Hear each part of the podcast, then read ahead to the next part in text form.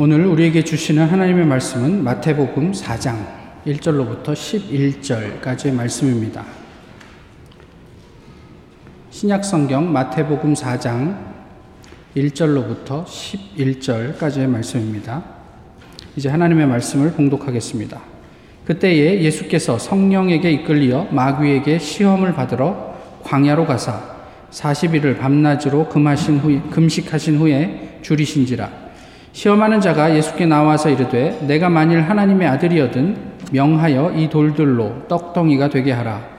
예수께서 대답하여 이르시되 기록되었을 때 사람이 떡으로만 살 것이 아니요 하나님의 입으로부터 나오는 모든 말씀으로 살 것이라 하였느니라 하시니 이에 마귀가 예수를 거룩한 성으로 데려다가 성전 꼭대기에 세우고 이르되 내가 만일 하나님의 아들이거든 뛰어내리라 기록되었을 때 그가 너를 위하여 그의 사자들을 명하시리니 그들이 손으로 너를 받들어 발이 돌에 부딪히지 않게 하리로다 하였느니라.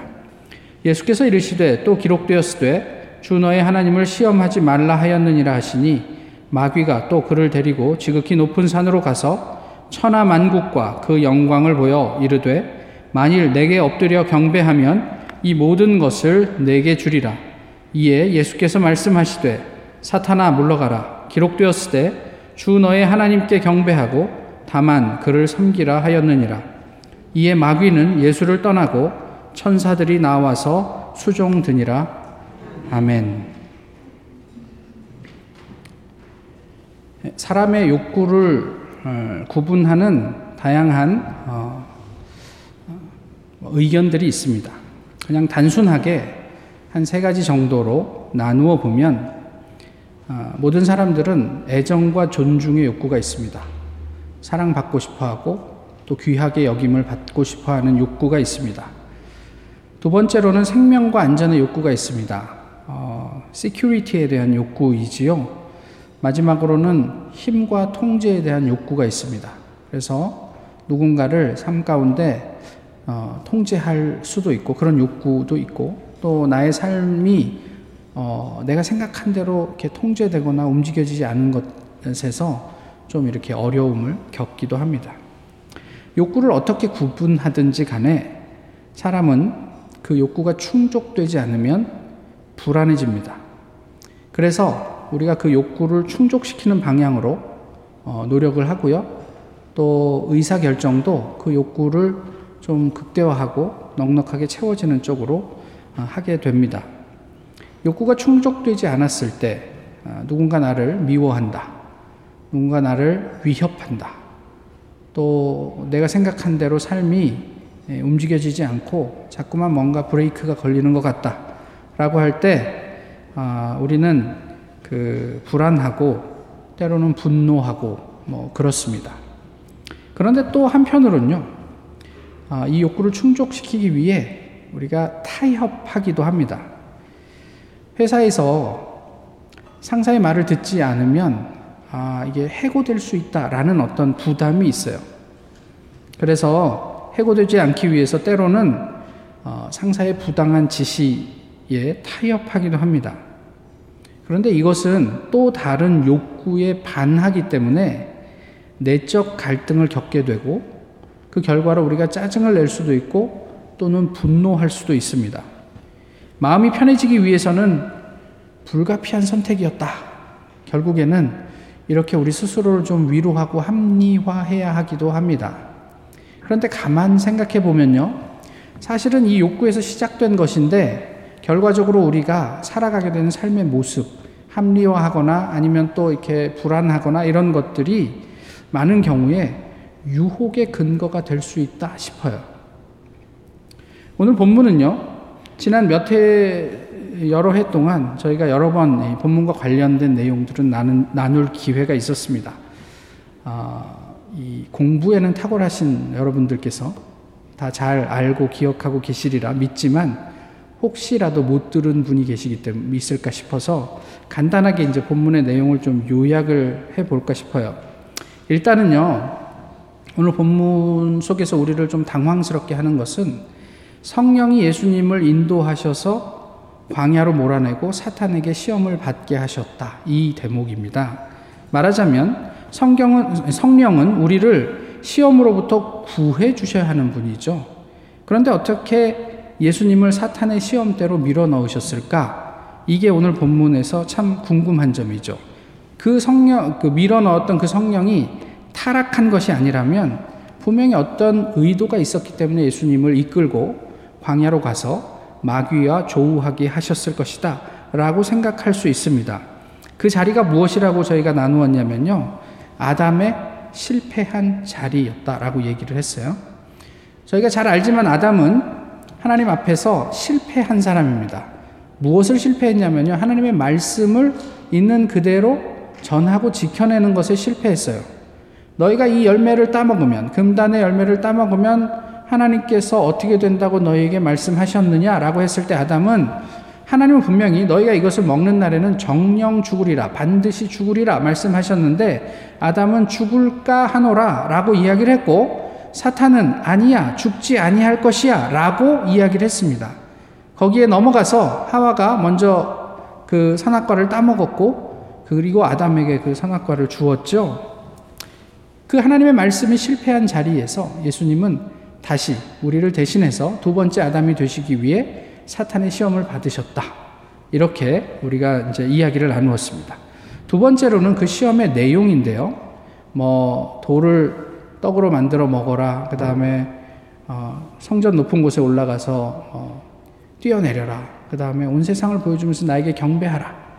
이것은 더 구체적인 내용은 좀 다르지만 그 안에 의미는 동일하다. 이렇게 나누었습니다. 어떤 의미냐면 하나님이 되어라 라는 의미라고 이야기를 했죠. 다시 말씀드리면 어, 돌을 떡으로 만들어 먹어라. 이거는 어, 시험이 아니라고 말씀드렸어요. 왜냐하면 40일 기도가 끝났기 때문이에요. 예수님은 어차피 이제는 자기 집으로 돌아가서 식사를 하실 참이에요. 그런데 사탄이 나타나서 배고프지 뭐 좀 먹어. 이것은 시험거리도 아니에요. 아니 나 어차피 집에 가서 먹을 거야. 걱정하지 마. 그러나 걱정해줘서 고마워. 그리고 예수님 가시면 그만이에요. 그런데 왜 이것이 시험이 됐을까 하는 것은 그, 그, 역사 속에서 수많은 사람들이 시도했지만 실패했던 그것, 무엇이냐면 하나님이 되고자 하는 욕구를 사탄이 자극한 거예요. 그러니까 이 돌들을 변하여 떡이 되게 하라. 그러니까 떡을 먹어라. 이게 시험이 아니고요. 이 돌을 변하게 해서 떡이 되게 하라. 이게 시험이었어요. 그러니까 결국 하나님만 할 수 있는 일을 네가 할 수, 하는 게 어떻겠어? 그리고 사람들에게 보란 듯이 나는 그런 존재야 라고 떡을 먹으면서 드러내면 어때? 이게 유혹이었단 말이에요. 두 번째, 세 번째 유혹도 이와 비슷합니다. 높은 곳에서 뛰어내리라. 그러면 하나님이 너를 지켜주실 거야. 너는 하나님이잖아. 절대로 너는 죽거나 다치거나 하지 않을 거야. 이렇게 유혹한 거고, 이미 하나님이 자신에게 세상 만국의 영광을 보여주며 네가 나한테 절하면 타협하면 내가 이 세상을 다 너에게 줄게. 너는 십자가에 박힐 필요도 없고 사람들이 다 너를 따라가게 될 거야. 라고 유혹한 거란 말이에요. 마지막으로 예수님은 어, 사탄에게 이렇게 답을 하죠. 하나님으로 하나님 되게 하고 나는 인간이 되겠다. 이렇게 답을 한 거예요. 하나님의 말씀으로, 성경 말씀으로 사탄을 대적했지만 그 내용은 무엇이냐면, 아니, 하나님은 하나님이 하면 되고 나는 이곳에 인간으로 파송받아 왔으니까 인간으로 충실하게 살다 갈게. 걱정하지 마. 라는 이야기였던 거죠. 두 번째 아담인 예수 그리스도는 첫 번째 아담이 실패한 그 말씀, 그것을 사탄에게 그대로 돌려주므로 성경에 기록된 대로 돌려주므로 어, 다시 회복 하셨다. 여기에서부터 예수님이 공생애를 시작, 시작하셨다는 것은 어, 아주 중요한 의미가 있다고 어, 생각이 됩니다. 이 정도는 저희가 이미 알고 있어요. 그죠? 오늘 본문은 좀 다른 의미에서, 다른 방향에서 좀 생각을 해 보셨으면 좋겠어요. 유혹 내지는 시험이라는 쪽에서 한번 좀 본문을 보시면 어떨까 싶은데, 저는 요즘 그 나이가 들수록 열등감이 많아지는 것 같아요. 그러니까 살아가면 살아갈수록 제 주변에 나보다 뛰어난 사람, 어, 기막힌 사람들이 많아요. 그리고 제 안에 가지지 못한 여러 가지 부족한 것들이 많이 보인, 보인단 말이에요. 에, 특별히 이제 저야 주로 이렇게 뭐 이 자리에 서서든 아니면 소급으로 모여서든 말씀을 나누고 가르치고 뭐 이런 일들이 저의 중요한 일이지만 제가 가지고 타고나는 성품이 있어서 어, 이게 말이 잘 이렇게 곱게 안 나가는 게 좀 참 어렵습니다. 날선 말을 하고 또 막 뭐 도전한다고 뭐 그러면서 막 투박한 언어로 막 예, 그렇고 제가 제가 느낄 때 저라도 어, 저 같은 설교를 들으면 이렇게 편하게 못 들을 것 같다는 생각이 듭니다. 잘 아는데요. 어쨌든 이 자리를 빌어서 좀 죄송하다는 말씀을 좀 드립니다. 그런데 역설적이게도 이것이 어, 말씀드렸던 것처럼 자꾸 저의 열등감을 더 자극해요. 아, 좀더 잘할 수 있을 텐데, 아, 좀더 어, 다르게 표현할 수 있었을 텐데, 물론 그건 설교할 때는 생각이 안 나고요. 이걸 녹음해서 제가 차 속에서 출퇴근하면서 계속 일주일 동안 들으면요. 아, 왜 이런 식으로 표현했을까? 이런, 이런 자리들이 참 많단 말이에요. 좀 아쉽고, 또 그런 것 때문에 저의 열등감이 더 커지는 경우도 적지 않습니다. 제 마음엔 심지어, 아, 왜 자꾸 교인들 괴롭혀? 그냥 편하게 놔드려. 뭐 이런 마음도 드는 게 솔직한 심정입니다. 주님이 당한 시험을 어, 묵상하면서 그것은 혹시 저를 비롯한 인간이 가지고 있는 욕구, 열등감, 그것과 관련된 것이 아니었을까 이런 생각을 해보게 됩니다. 그 욕구나 열등감을 극복하기 위해 우리 입장에서는 얼마든지 타협할 수 있는 아주 매력적인 제안을 사탄이 하고 있는 거예요. 너 능력이 있어서 이 돌들, 뭐 주변에 있는 것들을 얼마든지 양식으로 바꿔 먹을 수 있으면 좋겠지. 뭐 이런 거 말이에요. 네가 어디 뭐 달리, 달려 달리는 자동차에 뛰어들어도 네 몸이 하나도 상하지 않는 그런 기적이 벌어지면 좋겠지. 세상 모든 사람들이 네가 정말 훌륭하다고 너를 인정해 주면 좋겠지. 우리 안에 있는 욕구, 그 이면의 열등감, 그것을 극복하기 위해 사탄은 얼마든지 우리에게 매력적인 요구를 할 수 있겠다 싶은 거예요. 사탄은 우리를 그렇게 유혹합니다. 제가 이걸 하나 보여드릴 때 너무 멀어서 잘 안 보이시겠죠? 이게 뭔지 아시겠어요? 예, 젊은 분들은 다 아시고, 예, 이게 그 여기 뭐라고 써있냐면 에어팟 프로 이렇게 써져 있습니다. 예. 지난 금요일 밤에 제가 이제 자려고 불을 끄고 딱 막 누웠는데 저희 둘째 아이가 갑자기 저를 찾아요. 그래서 이제 일어났는데 자기가 쓰던 이건 에어팟 프로고요. 자기가 가지고 있던 에어팟을 저한테 내밀면서 아빠 가져 그래요. 그래서 왜? 그랬더니 난 이거 샀거든. 이제 이거 필요 없으니까 가져. 그래서 난 관심 없어. 엄마나 줘. 제가 그랬어요.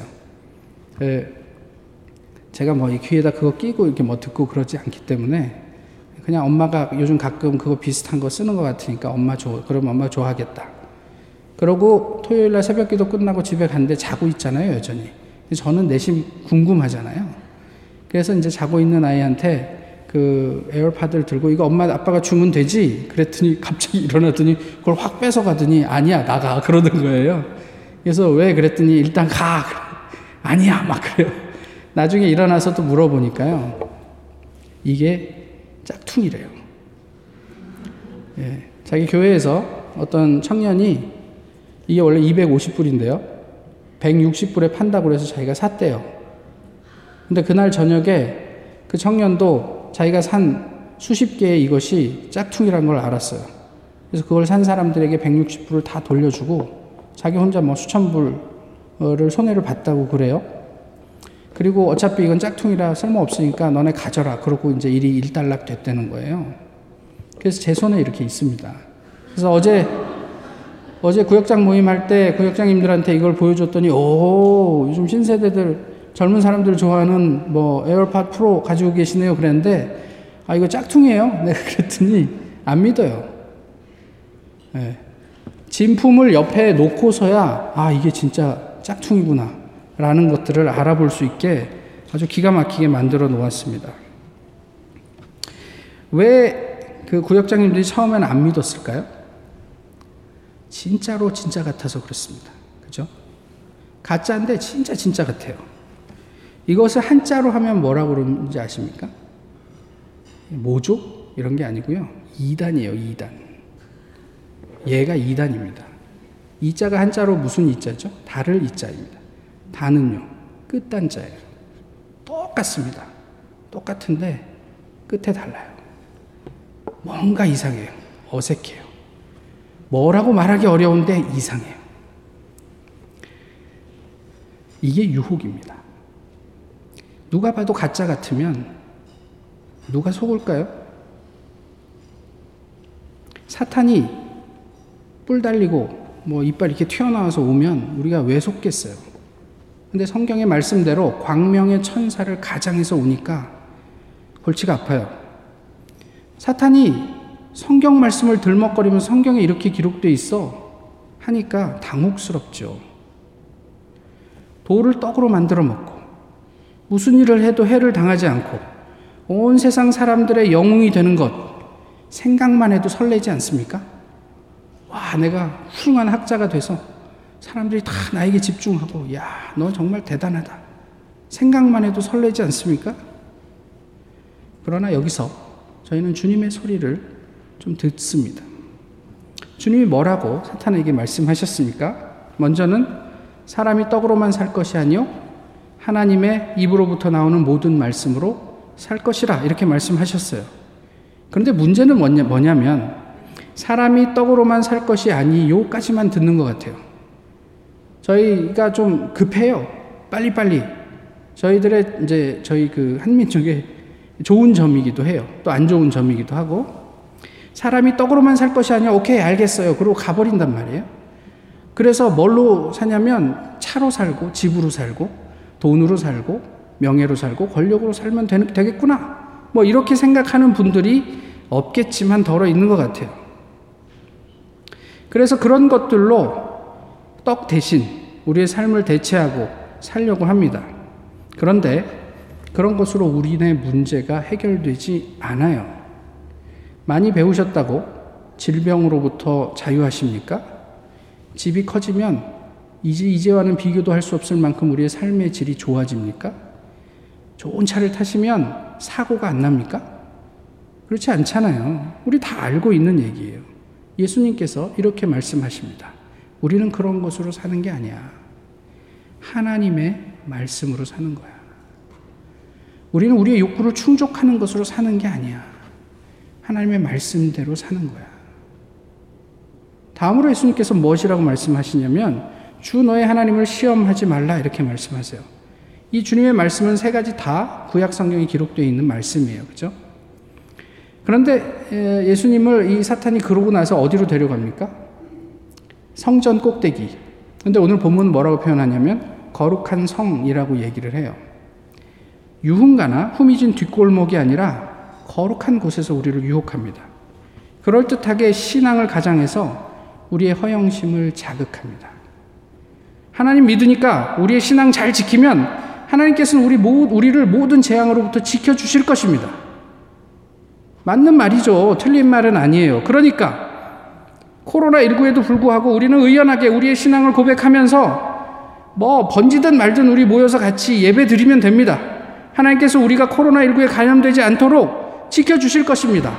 여러분 이걸 믿으십니까? 이럴 때 아멘 하면 곤란해져요. 예, 제가 목사인데 아멘 하시는 분한테 달리 얘기할 수 우리 막 그렇게 그냥 막 살아도 됩니까? 담대하게 이렇게 우리는 하나님을 시험합니다. 나 하나님 믿으니까 뭐 대충 살아도 괜찮겠지. 이런 일, 일 외에 하나님을 시험하는 일이 우리의 삶 가운데 얼마나 많이 있습니까? 주님, 이것만 응답해 주시면 제가 평생 주님을 이렇게 섬기며 살겠습니다. 주님, 이 부족한 것만 주님께서 채워주시면 내가 다시는 불평 없이 만족하며 주님 앞에 살겠습니다. 우린 끊임없이 하나님을 시험합니다. 하나님 내게 폭포수 같은 은혜를 주십시오. 그렇게 기도할 때 젊은 저에게 하나님이 배를 째라. 내 배를 째라. 이렇게 말씀하셨습니다. 그래서 아니 하나님의 배를 째다니요. 야 내가 내 외아들도 줬어. 그것 말고 어떤 건 너한테 안 줬을까? 이렇게 말씀하셨어요. 네 눈을 떠보면 네가 은혜의 바다 위에 떠 있는 것을 볼 텐데 거기서 내 마음껏 헤엄치며 살아보지 그래? 이렇게 말씀하셨어요. 우리 주님께서 말씀하십니다. 하나님을 시험하지 말라. 하나님은 너를 세상 누구보다도 사랑하셔. 그 사랑을 너희가 하는 허황된 일로부터 해를 당하지 않는 것으로 증명하려고 하지 마라. 우리가 실수로 높은 데서 떨어져서 다리가 부러져도 하나님은 너를 사랑하셔.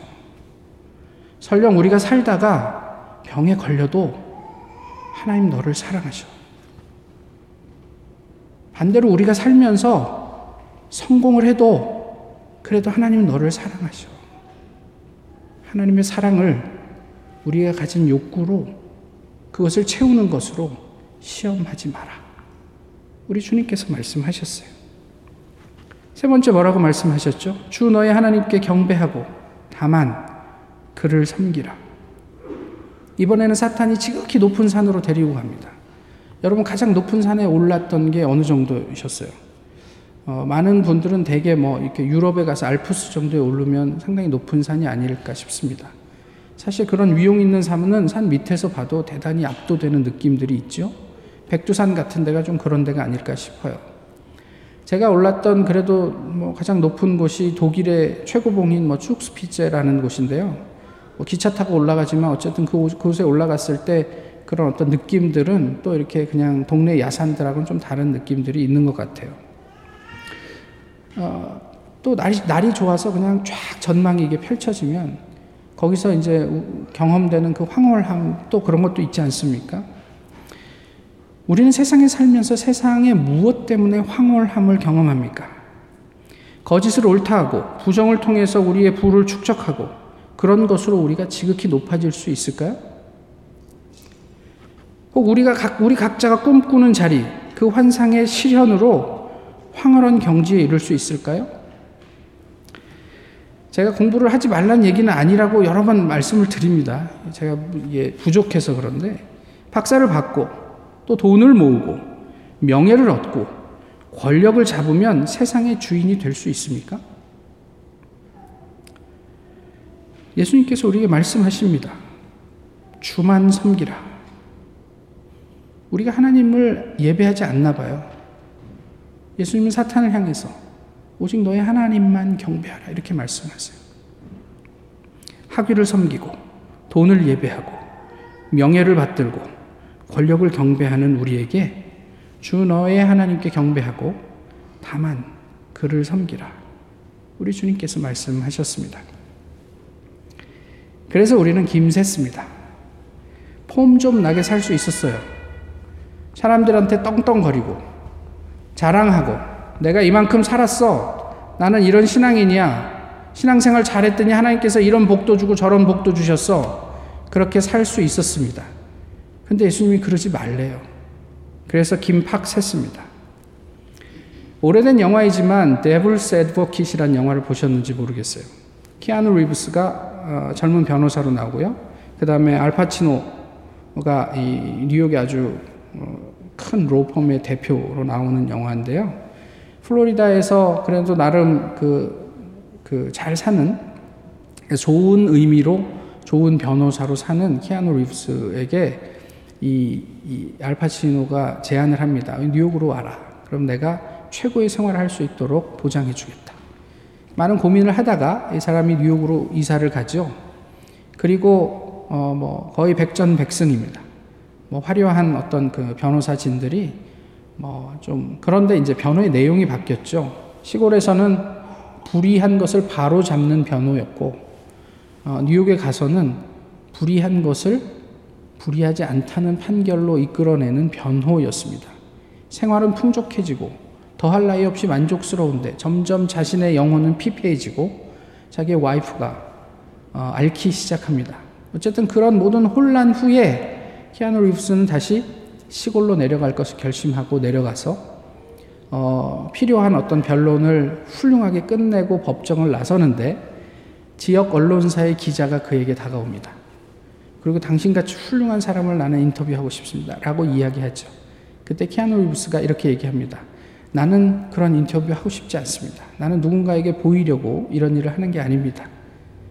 그냥 옳다고 생각하는 일, 그런 삶을 살기 위해서 어, 변호사로 살고 있는 것 뿐입니다. 그때 기자가 계속 설득합니다. 그러니까 당신 같은 건강한 생각을 가진 사람들이 세상에 소개가 되고 사람들이 그것으로 인해서 또 감동도 받고 도전을 받아야 하지 않겠습니까?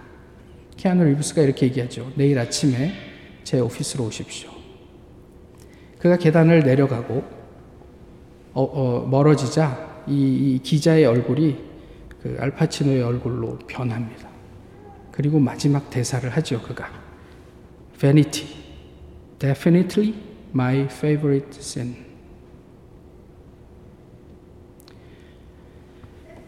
우리가 폼나게 사는 것. 그것이 옳은 일이라고 또 하나님의 일이라고 생각할지라도 우리의 허영심에서 기인한 것일 수 있음을 주의하십시오.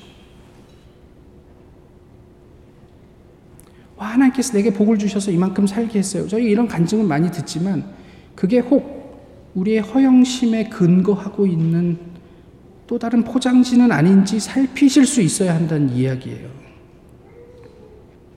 우리 내면 깊숙한 곳에 나를 위한 욕구가 호시탐탐 언제라도 빈틈이 있으면 우리를 노릴 수 있다는 사실을 기억하시란 말이에요.